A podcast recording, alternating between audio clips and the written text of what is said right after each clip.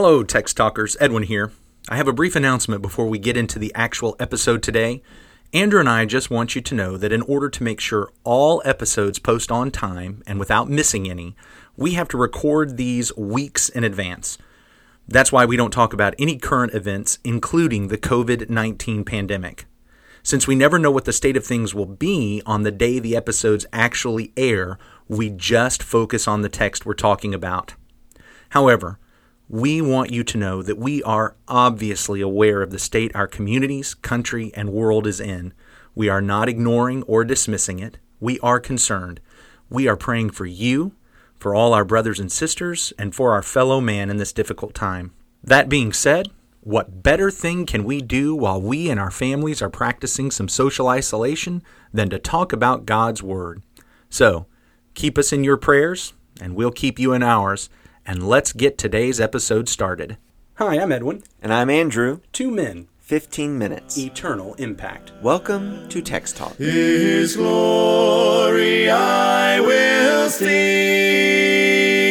I will empty Welcome, Text Talkers. In this episode, we are continuing our discussion of Acts chapter 10. Edwin wants our section for today. We're going to start in verse 24, read all the way down to verse 33. I am reading from the English Standard Version. And on the following day they entered Caesarea. Cornelius was expecting them and had called together his relatives and close friends.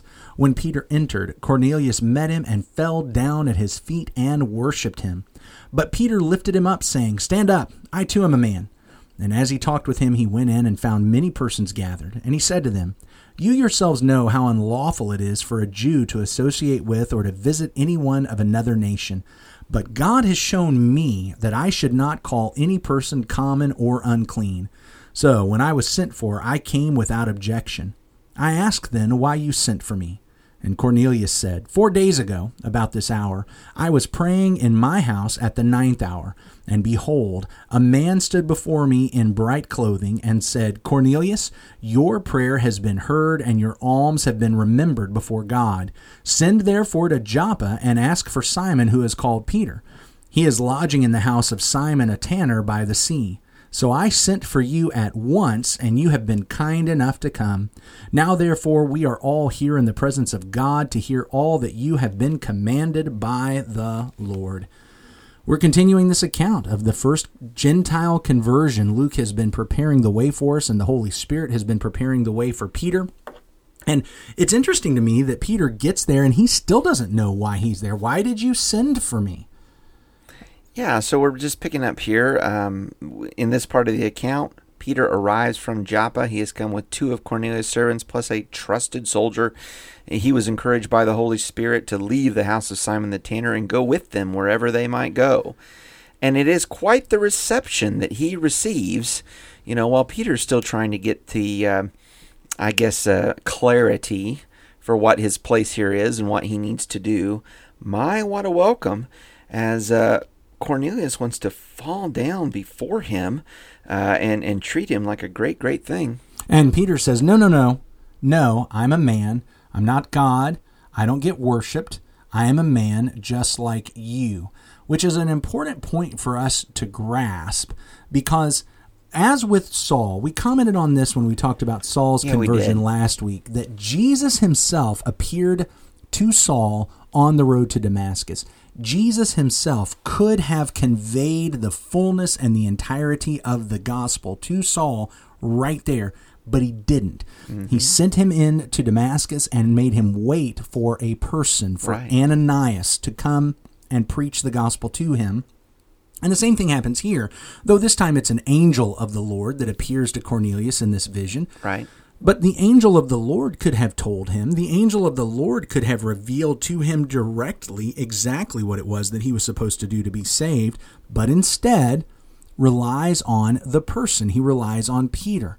And Peter must now come to him and provide a message by which Cornelius and his house can be saved.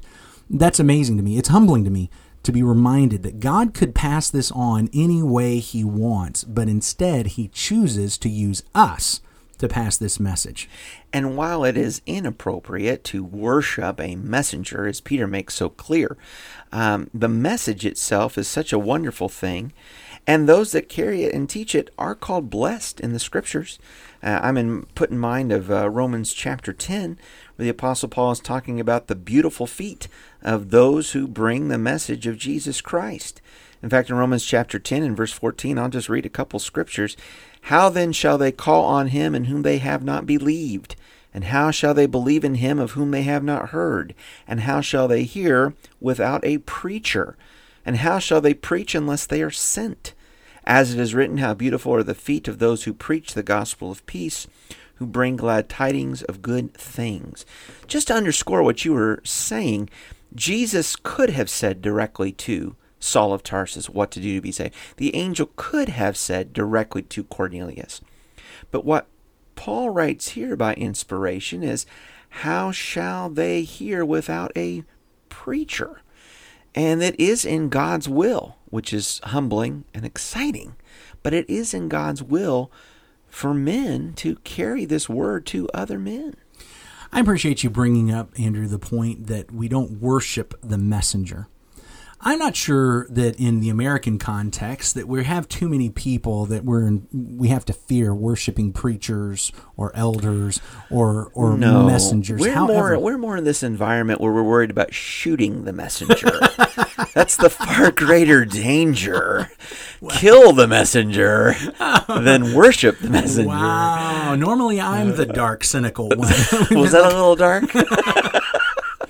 Here's what I wanted to get to, though, is that while we don't have, I, I think, very little fear of people worshiping the messenger, especially not as literal as this. yeah. I do think sometimes we can put too much emphasis on the messenger, though. When when a preacher falls, as mm-hmm. some have, mm-hmm. when when the preacher who converted me ends up turning away from the Lord or ends up going into some great sin, and we have Christians all over because of that falling away themselves. That that may not be worshiping the messenger, but that is putting too much stock in the messenger. The reality is, look, Andrew, I love you and I respect you greatly, but if you ever decide to turn away from the Lord, that should not change my faith. What what you do with it. If you ever decide to go into sin, and I hope you would say the same for me. If I if I end up in years to come turning away from the Lord, that should not change your faith because your faith needs to be in Jesus and my faith needs to be in Jesus, not in one another. Well, I think that's the point. Uh, th- this is a, a tragic thing that uh, sadly happens with all too great frequency. That those who are set up as leaders, as teachers, as preachers of the Word of God, you you find out that that they are not what they claim to be. They are they are not what they have presented themselves as. Uh, perhaps walking away from the Lord altogether, or being exposed in some scandal and and sadly sadly it gives number one it tends to give all those that would set up as preachers or teachers um, a black eye right? Uh, you you know when a different authority figures abuse that role and abuse that position it gives everyone pause.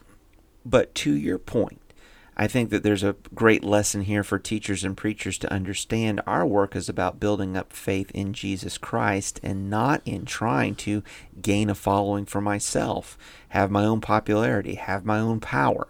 Uh, you know, motivation has to be checked here. Um, you know, if, if people were just falling over themselves to get a little FaceTime with you, you know, make you feel like a some kind of celebrity or something. Um, there, there's a temptation for all of us uh, to to give into pride. We all want to be the all want to be the drum leader at some point or another. Yeah, let me be perfectly clear here also. N- nothing I'm saying here should say that we overlook when preachers, elders, spiritual leaders fall, when they demonstrate hypocrisy.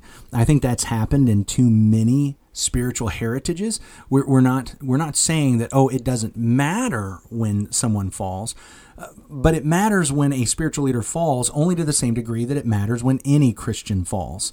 And we just want to make sure that our faith is not in other Christians. Our faith is in Jesus Christ. And we understand that the Christians who are around us are going to let us down at times. They are going to falter. They are going to fall. Some of them around us are straight up hypocrites. I, I agree with that. I often hear people say, I'm not going to go to church because it's nothing but hypocrites. Well, it's not nothing but hypocrites, but there are some.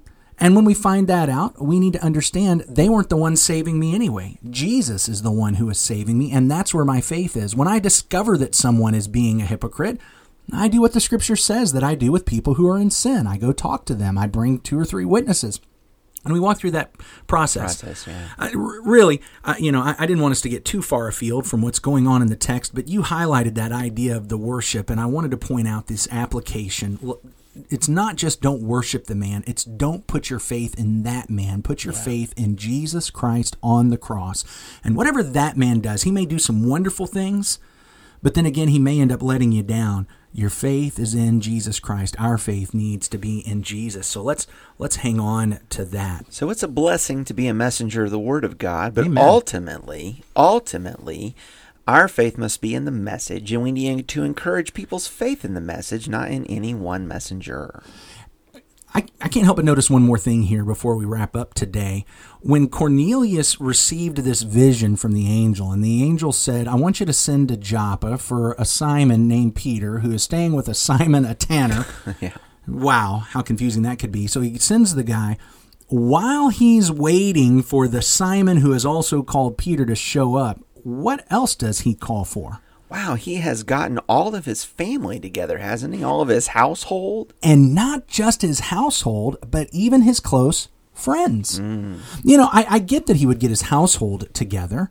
I even get that he might get his extended family that's not in his household, but he's even calling in his friends. Uh, this is going to be a group of Gentiles more likely. Right. I, I'm sure that there might be some Jews under this because he obviously had some relationships with some Jews, but but Jews, as Peter points out, weren't supposed to be spending time with him. Yeah. So th- this is going to be a group of Gentiles, but he's about to get this message, and what he does is he brings others in with the message. Mm-hmm. I want to encourage. I need to remember this, and everyone needs to remember this. There are folks around us, friends, coworkers, neighbors, family members, who need the gospel. Yeah. They need the message, and we need to invite them to come hear it being p- preached and proclaimed. I don't know how many times lately I've heard people say that the idea of inviting folks to come hear a sermon is not evangelism. That mm. that you know we- we're supposed to go and just teach, but here's a fella that he and, and maybe it is the lowest hanging fruit. Maybe it is just the least thing we could do. I hear people pejoratively speak of it like that.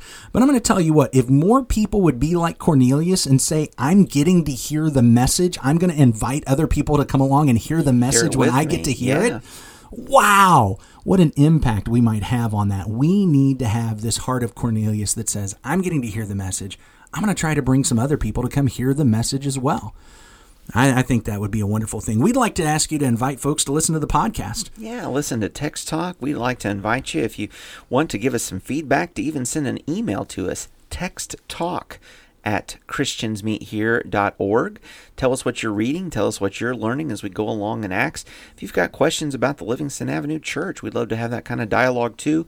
Text Talk at christiansmeethere.org. We're going to have some more information about that in the show notes. Let's go ahead and wrap up with a prayer. Our great God and Father, thank you, Lord, for this day. Thank you that we could open the Word and be studying together in the book of Acts. And Father, we are mindful of the power of your message to save our souls, to change our lives. And our faith is in your Word. It's a wonderful privilege to be able to share that Word with other people. Help the messengers to remember they are messengers and nothing more. And help us all to understand that our Savior and Lord is Jesus Christ. May we live for you this day and for your glory. In Jesus' name we pray. Amen. Amen. Thanks for talking about the text with us today. I'm Edwin Crozier, and I'd like to invite you to join the Christians who meet on Livingston Avenue this Sunday for our Bible classes and worship. You can find out more at ChristiansMeetHere.org. Check out our daily written devotional that goes along with today's episode. You can find a link for it in our show notes. Michael Eldridge wrote and sang all four parts of our theme song. You can get more from him at acapeldridge.com. Remember to subscribe, rate, and review our podcast so others can learn about it more easily. Have a great day.